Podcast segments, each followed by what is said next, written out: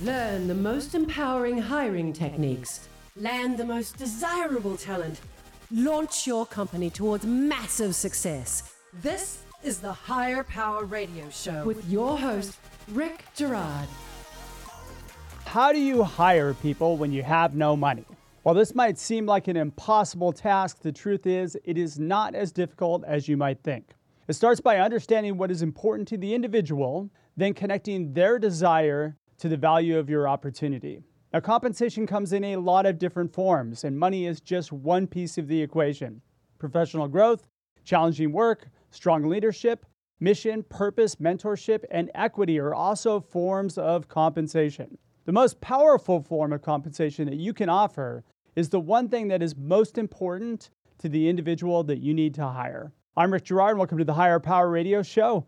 We help entrepreneurs and executives win win the strongest people. We do so by sharing insights from top performing rebel entrepreneurs, game changers, and industry leaders like our guest today, Mr. William Glass. Now, William is the co founder and CEO of Ostrich, and that is a financial habit building app that uses community and social accountability to help people achieve their financial goals. In addition, William is the host of Silicon Alley podcasts, focusing on telling entrepreneurs stories and learning from their experiences. His background is in software sales, leading teams at Gartner, and then opening up new vertical for an AI startup, Ramesh. In 2014, he was awarded the Fulbright Scholarship through the U.S. State Department, where he taught English in rural Thailand William holds a BA in International Relations from Rollins College in Winter Park, Florida. He is originally from Alabama and now resides in Queens, New York, which is what makes William the perfect expert for today's topic. William, welcome to the Hire Power Radio Show today. Thanks, Rick. I'm excited to be here. Appreciate you having me on. Yeah, it's great to have you on. Living in Queens probably doesn't make you a great expert for today's topic, but you are building a startup and you've been scrappy and been doing what we're talking about today. Yes, absolutely. Absolutely. Yeah. Definitely living in New York City uh, as a founder, not paying yourself, you've got to be very tight when it comes to capital. Um, so, yes, definitely scrappy is the key word there, Rick. So, very true. Today, we're going to talk about how to hire strong people without money. And then we're going to outline the steps that you took and maybe some steps that I took in order for me to build a startup and you to build a startup when you're not cash flush. Sound like a plan? Yeah, that sounds great. And got a lot of similarity in our story, so it'd be great to dive into that. Let's talk a little bit about your challenge. Tell me the story behind you taking off. Yeah, yeah, absolutely.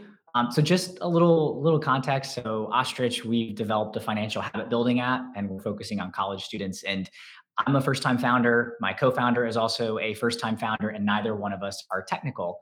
And so, building a software company as non technical founders um, is definitely a challenge, especially being first time founders. So, you don't have as many options um, as other folks that might be technical, know how to code, or if you've been, or if you're a repeat founder, it's a lot easier to raise capital.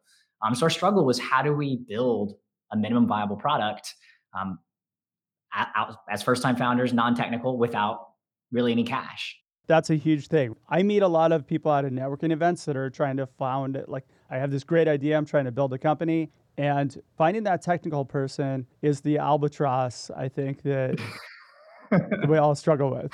Yes, yes, that's the advice. Or that thorn in the side, so to speak. You had to start thinking about, okay, look at we need to get this product built. What did you do?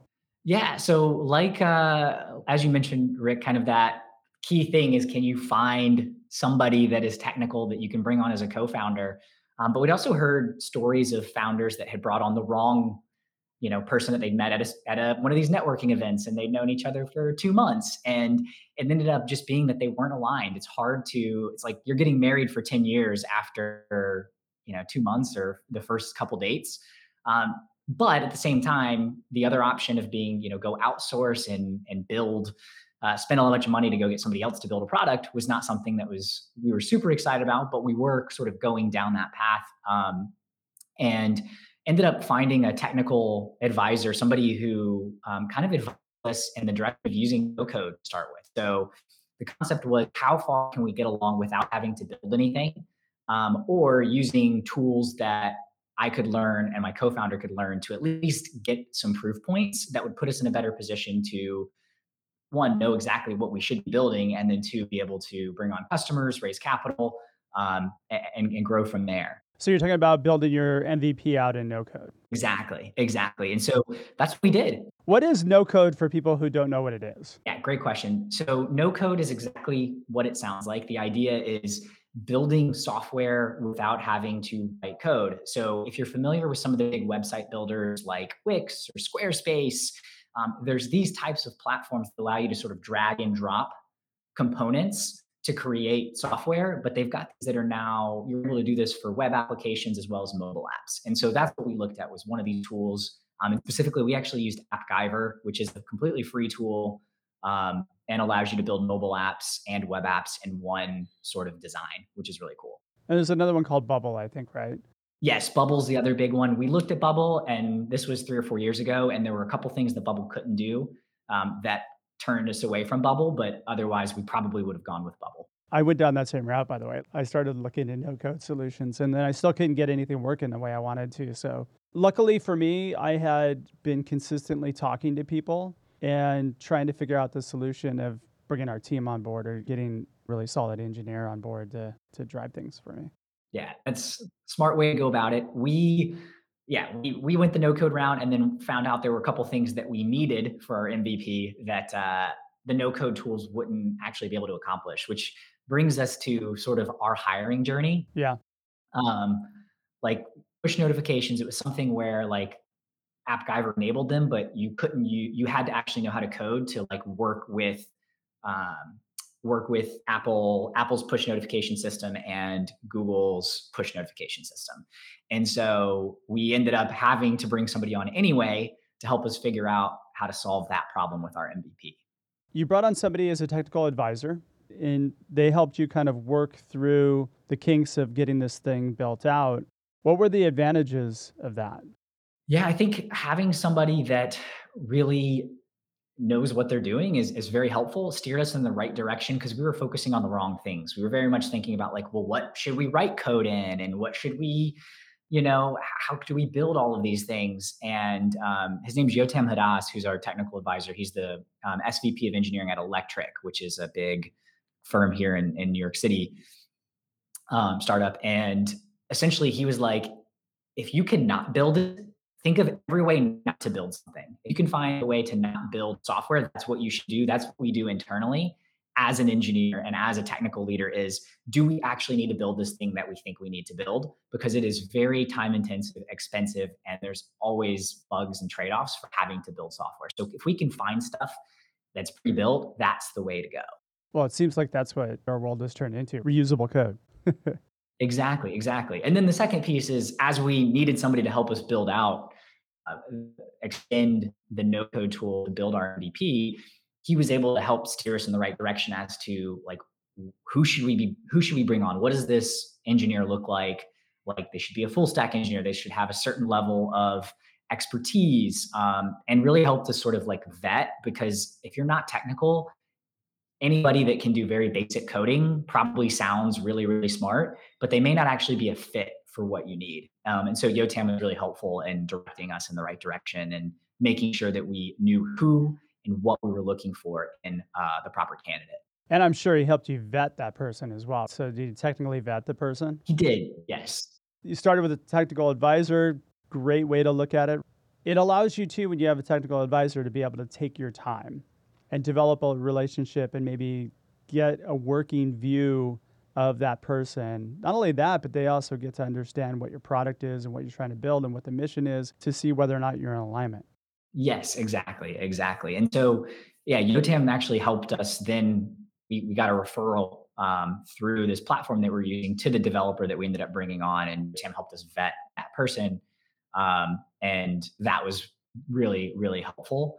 Um, and you know we brought somebody on in that sort of trial capacity right just helping us do this one project um, and that's how we ended up bringing on that first uh, that first lead engineer um, and we did actually pay them so we did have a little bit of capital set aside to extend the mvp um, and we brought them on on a, a contract consulting basis you're listening to the Hire Power Radio Show. I'm your host, Rick Girard. And for our podcast listeners, we're going to take a quick educational moment from our sponsors. Check out stridesearch.com. There you'll find additional content and resources and a link to order your copy of Healing Career Wounds. Let that be your secret weapon to landing the strongest people.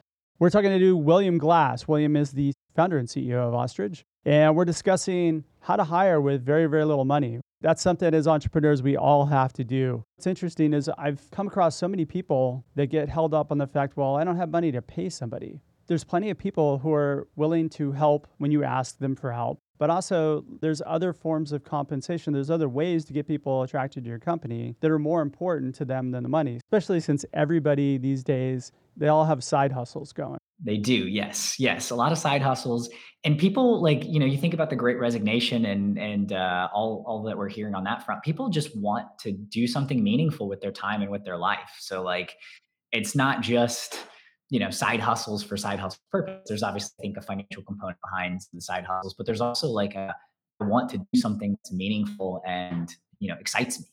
And your opportunity by the way is for the right person is that opportunity.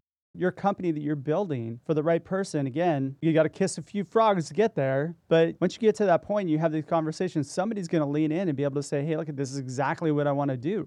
Yeah you're, you're spot on there Rick we kissed a frog to say the least. I think I talked to 30 different dev shops initially when we were trying to figure out how to build this thing and like, you know, got all kinds of quotes and every model that you've ever that you've ever seen. And we we ended up through, you know, through happenstance being able to connect with somebody who really understood the mission and vision of what we were building. Um, and that was kind of the key unlock because once you're aligned on that front, then you can figure out the compensation side and all that but it's more like if you're not aligned on the vision mission for a product the rest doesn't matter then it is just a you're hiring a, a mercenary not a missionary so walk me through the steps that you took to get this person on board with you yeah. So as I mentioned, we ended up getting a referral. We had Yotam um, vet, vet them. So the person we brought on was Stephen uh, Stephen Collins, who um, is a full stack engineer, has a lot of expertise and happen to have expertise in, in finance, um, building like financial enterprise software. So that was actually really helpful given what we're doing in fintech. Um, and we went through this contracting process initially where he worked on a couple things to help us extend that no code version. And it became pretty clear after we got the product in market and got some feedback that we were onto something, but that the no code tool wasn't going to, like, we weren't going to be able to get much further with it and that we really needed to build a solution from the ground up. And so that's where we just had an open line of communication and, and spoke to him about that of saying, hey, like we really like working with you. We need to build this thing from scratch. Is this something that you're interested in? And also just to be fully transparent, like we don't have a, we don't have a bunch of capital. We haven't raised a bunch of money at this point. So we're not really in the position to like bring somebody on full time. But are you interested in working with us in some capacity? Um, so just being fully transparent as to where we were was sort of the key thing that I think opened the door. Um, and this was after we'd had enough conversations to see that he was really bought into what we were what we were building. And it's a lot of those conversations. So where was the value for him? He must have seen some value where he's like, "Hey, look at I want to do this, and here's why." Yeah. So there's a couple things. One, we were sort of pushing him a little bit out of his comfort zone. So like he had all the the technical skills, but he hadn't built anything on the mobile front before. So that was something that was new. And we were willing to one, you know, have him kind of learn with us. He understood. So we used React, React Native. So React, he's very familiar with. React Native is an extension for mobile, um, and it's just a code language for those that aren't familiar. And so essentially, we were like, we know that you're to have to learn some of this stuff on the fly. You're interested in learning it um, and we're willing to like work with you on that front. So for him, one was he'd actually get to work on a new um, a new area, a new language that he hadn't worked on before, which was exciting. Um, two, he was aligned in the, in the mission, so like, he has five kids and has experienced the challenges with debt and understood the pain that we were solving firsthand. And I think that that really resonated with him, wanting to have others, you know, not end up in situations that he had to work through himself. So you're solving two problems for him, right? He's getting career growth, he's able to learn something new and be pushed outside of his comfort zone, which, by the way, most A players want.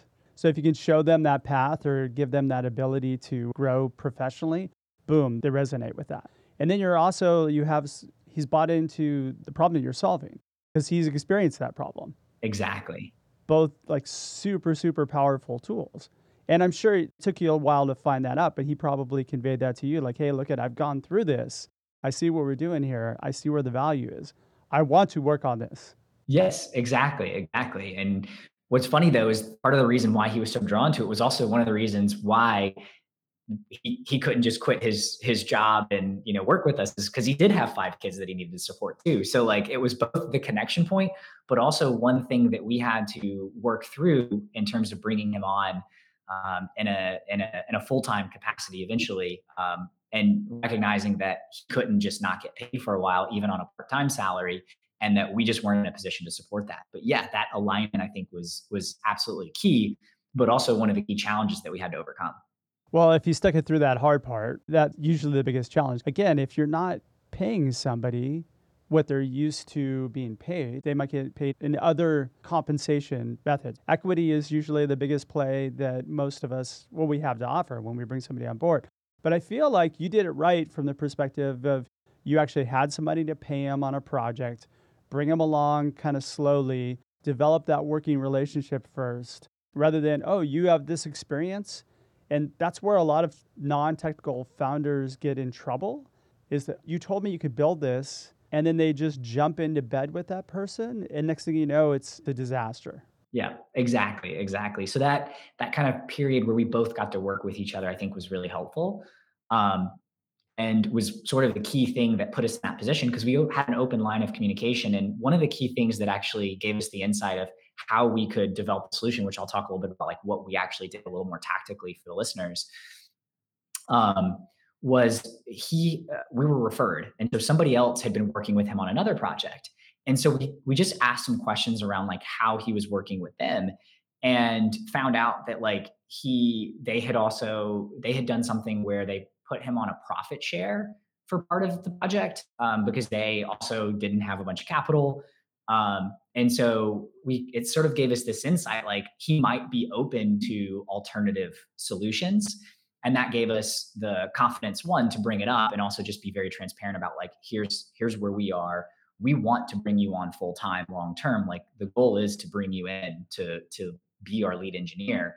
Um, and let's work towards that. In the meantime, um, how do we actually continue to work together? And that's where we started using some of these things. Um, equity is obviously the most obvious place where a lot of people start. Um, but what we actually did was we took it from the perspective that we want him to be a full time member of the team. So let's start there. And like, what are the metrics that we can support a full time salary? And let's actually start there. So, like, what would that look like? And we actually built that out. And then we um, talked through okay well we're not here yet but this is where we're working from financial metrics perspective so how do we continue to work together uh, you've already got a contract fee right? like we know what your your hourly rate is um, and we have this inkling that you know you, you've done profit share well we want to do something better than that let's do revenue share because who knows when we'll make a profit um, it's very easy from like a business perspective to like kind of mess with that. And I think that was something that he wasn't really aware of and thinking about. Like, if you're not familiar with these terms, the difference between profit and revenue share may not mean anything, but they actually are very, very different and very important when you're structuring kind of an agreement. Um, and so, and so what we did, uh, so what we did, Rick, was we actually um, continued to track his hourly rate in the interim. So he was banking hours essentially. Um, and we were paying, we agreed to pay this back on a revenue share basis. So out of every, you know, hundred dollars, five dollars goes back to pay back those hours. Perfect. Is how we structured the agreement. And then at the same time, we still did equities and that vesting schedule started as soon as we signed the contract, not when he converted to a full-time employee. So that was the benefit is that like you're going to continue to work with us, you'll start to earn equity right away. And we're still going to pay you for the work that you're putting in. Um, it's just going to be on a revenue share basis so that we can make sure the fundamentals of the business are sound um, before you know we actually are able to to to pay those out. That's super creative from a revenue share perspective. What about funding? Did you guys receive any funding, or are you primarily just bootstrapping right now? Yeah, so we we did receive funding. Um, so we did raise some money from AARP. Believe it or not, is a uh, even though we're focused on much younger demographic, they're uh, believe in our mission and mission aligned. So they they wrote a a small check into the company, and then we raised um, you know a couple hundred thousand dollars in total. Um, and so that allowed us to then actually continue to work with with Stephen, um, you know, and changed our agreement, right? So we had these triggering mechanisms, and um, that allowed us to to continue to work with him. This is what I'm talking about creativity. The important part was you did this vetting first that you made sure that you had the right person on board. That's the. You don't want to do this with anyone. There's otherwise it's, you know, what's the point? So it's really making sure that you're aligned there. And that project really allowed us to see strengths, weaknesses, um, and then, you know, kind of go from there in terms of whether we wanted to bring Stephen on and identified him that he would be a really strong fit for our culture and what we're building. So with my technical co-founder, because I'm non-technical founder as well, I had created this thing called an expectations doc years ago where I actually have conversation and we work through this document together. Like what it is that you want out of your career, where you're looking to go, what's important to you, run a company together. What are your expectations of me? What are my expectations of you? It takes a little time going through it. I went through it with probably half a dozen people. And really quickly, we figured out we were not on the same path. We were going down two totally different rivers. But it's good because I got it out of the way very quickly rather than going downstream with somebody and then finding out that, hey, look at, I'm not really on board this boat. I'm just kind of doing it to help you out. People want to help out and they want to be nice. And when you get to those hard things, you really need somebody who's going to start paddling through the rapids with you as well.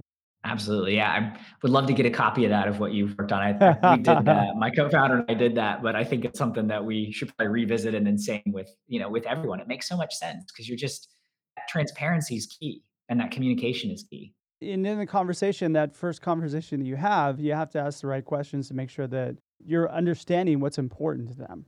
And I don't think that we do that, especially as founders. We want to sell our product and get somebody on board to build it.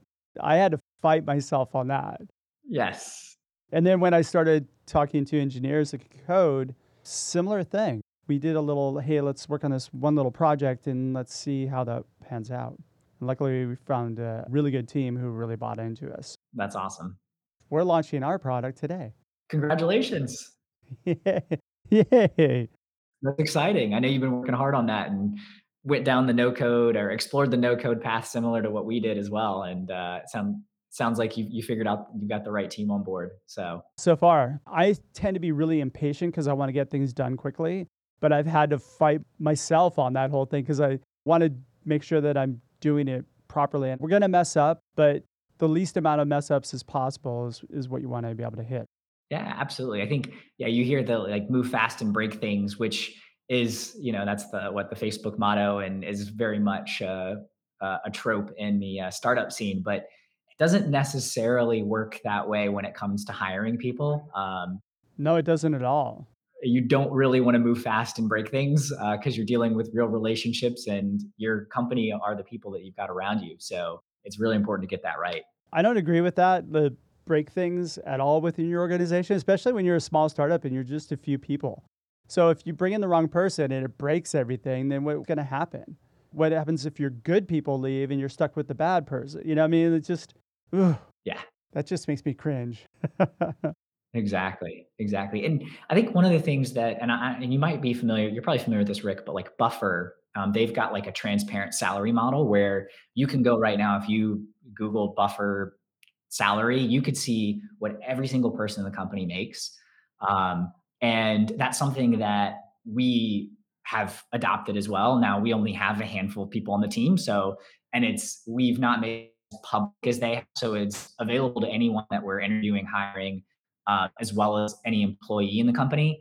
Um, and I think that's also something that's really been helpful is that like you can see on a spreadsheet, like who's getting paid what and you know why they're why they're getting paid what they're getting paid. And the idea is to remove some of the biases as well as some of that like um you know the is somebody you know so and so getting paid more than me? And that kind of like culture where you could end up actually creating negative um, negative outcomes and, ne- and creating a negative culture if people are not sure um, and don't necessarily trust each other when it comes to finances. And um, salary finances specifically. And that's what I experienced in the sales side, which is much more common there. But we just carried it over because you know, you always hear so and so might be making a little bit more. People always speculate how much they're making, and we removed all of that um, so that there's none of that sort of um, internal uh, struggle that exists in in what we're building. Well, here's the truth: people talk.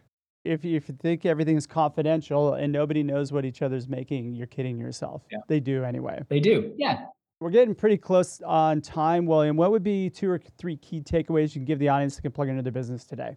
Yeah. So I think um, when you're hiring someone, if there's alignment from a mission perspective and a desire to work together, come up with creative solutions. Um, I think that's a, a, key thing. There are definitely creative solutions that you can continue to work together, and that might look similar to what we did at Ostrich. It could look very different. Um, it's all going to be situational, but if there is that desire, get creative. Um, I think the second one is uh, ask tough questions. So th- only through like strong communication and being open and honest about where we were from a financial perspective as a company, as well as asking about the needs of Stephen, who we brought on, were we able to actually find a solution? So being able to ask tough questions and then being very transparent about where you are. Because um, ultimately, like you're bringing this person on to help further your mission, vision, company, and you want them to be a part of what you're building long term. Um, so being transparent and open, I think, is is key. So I'd say those are the those are the kind of takeaways for the audience. William, thanks so much for your time investment today, and I want to welcome you to the Hire Power Radio community. Now, what would be the best way in which members of the audience can find you, your app, all that good stuff? Yeah, so you can visit getostrich.com. So G E T O S T R I C H.com. Uh, you can email me at william at getostrich.com. Um, and yeah, would love to connect. Happy to talk about personal finance, startups, hiring, um, and just love to give back to other people that are building really awesome, amazing things. Um, and I really appreciate you having me on, Rick. This has been a lot of fun. Dude, it's been great to have you. I want to thank our listening audience for tuning in this week's episode of Hire Power. Quick thanks to our team, Brian Colburn, Andrea Ballin, and Ayla Girard. If you're listening to the podcast, please subscribe, review, and share. After all, this show's for you. So we want to continue to bring you valuable content week after week. You can join the Hire Power Radio community at hire, H I R E, power, P O W E R, radio, R A D I O.com, or you can drop me an email at rickatstridesearch.com. Tune in next Tuesday. We're going to have another value driven episode. I'm Rick Girard, your host, and you have been listening to the Hire Power Radio Show. Aloha. Thank you for listening to Hire Power Radio. Catch our LinkedIn Live show every Tuesday at noon or download the podcast on iHeartRadio, iTunes, YouTube, or your favorite podcast platform. We appreciate you joining us on Hire Power Radio with your guide to hiring success, Rick Girard.